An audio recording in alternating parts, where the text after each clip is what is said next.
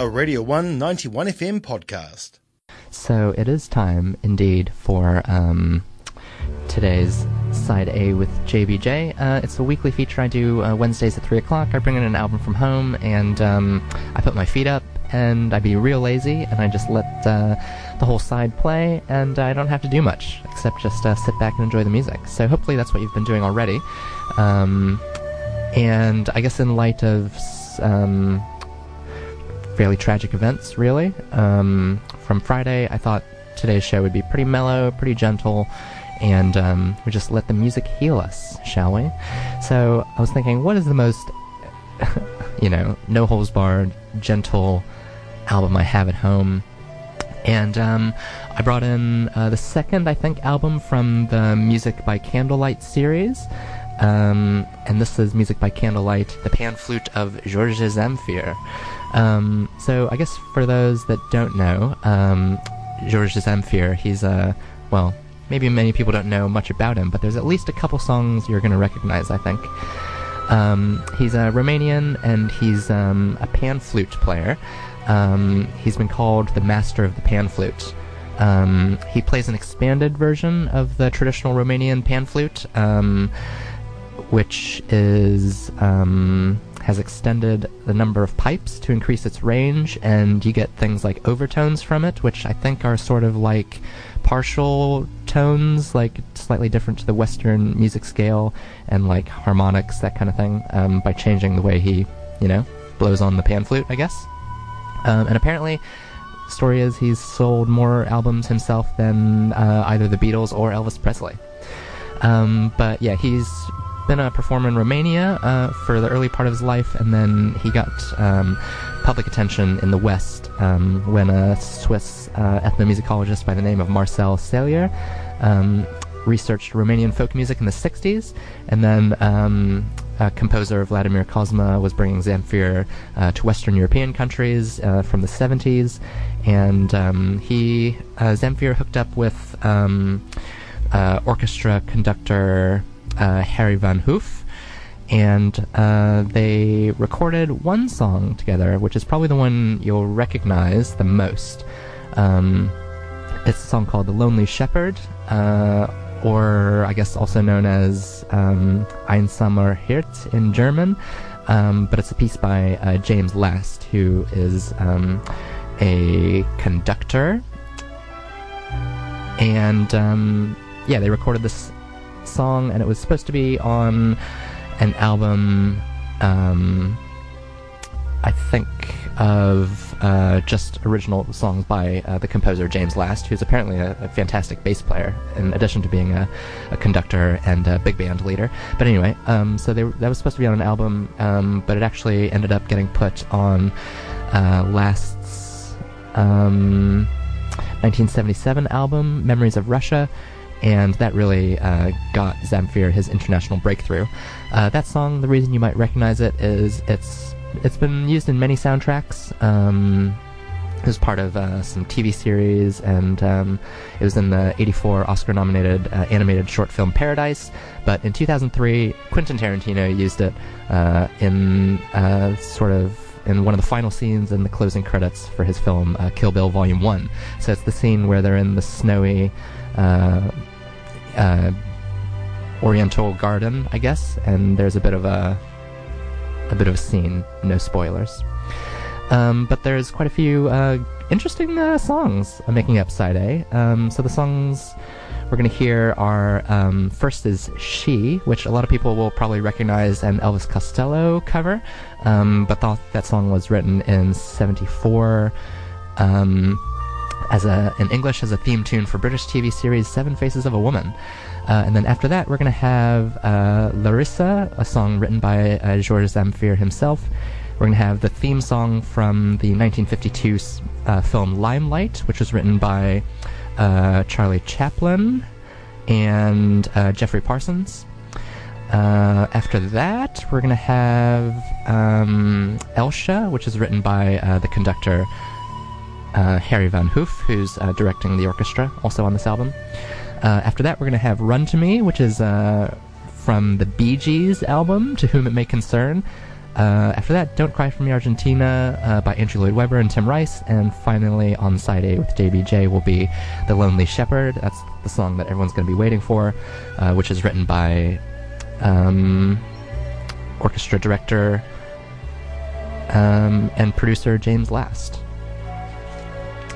So, um, if you've been napping, hopefully uh, I didn't wake you up, and you can carry on napping as we listen to this uh, fine pan flute music as it heals us. All right. I think I think you'll enjoy it. uh, put the put the incense on, light a candle, close the curtains, get in your pillow fort. All right, here's uh, today's side A with JBJ.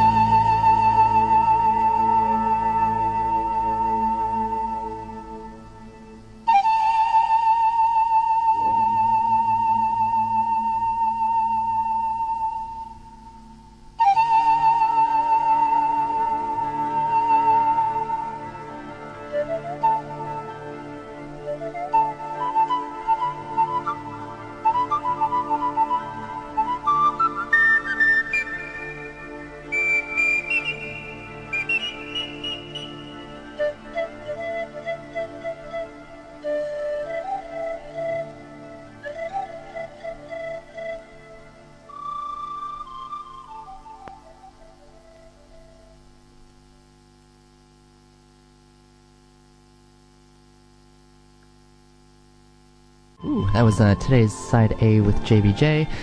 Uh, hope you enjoyed that. That was uh, seven songs from um, music by Candlelight, the pan flute of Georges Zamfir, and uh, I hope that uh, 37 minutes of pan flute was nice and healing for everybody. Uh, that last song, I think, is probably the one people recognize uh, from uh, Tarantino's 2003 Kill Bill Volume 1. It was uh, from the very end of the film, I think. It was, was it just the music from the credits? Um, great, great film, though. And uh, great music. Um, a lot of really interesting uh, choices on side A. Um, Andrew Lloyd Webber and Tim Rice's Don't Cry For Me Argentina, the Bee Gees, Run to Me, um, Charlie Chaplin and um, Geoffrey Parsons' uh, theme from the film Limelight. And what did Elvis Costello cover she in? What movie was that? Was it like.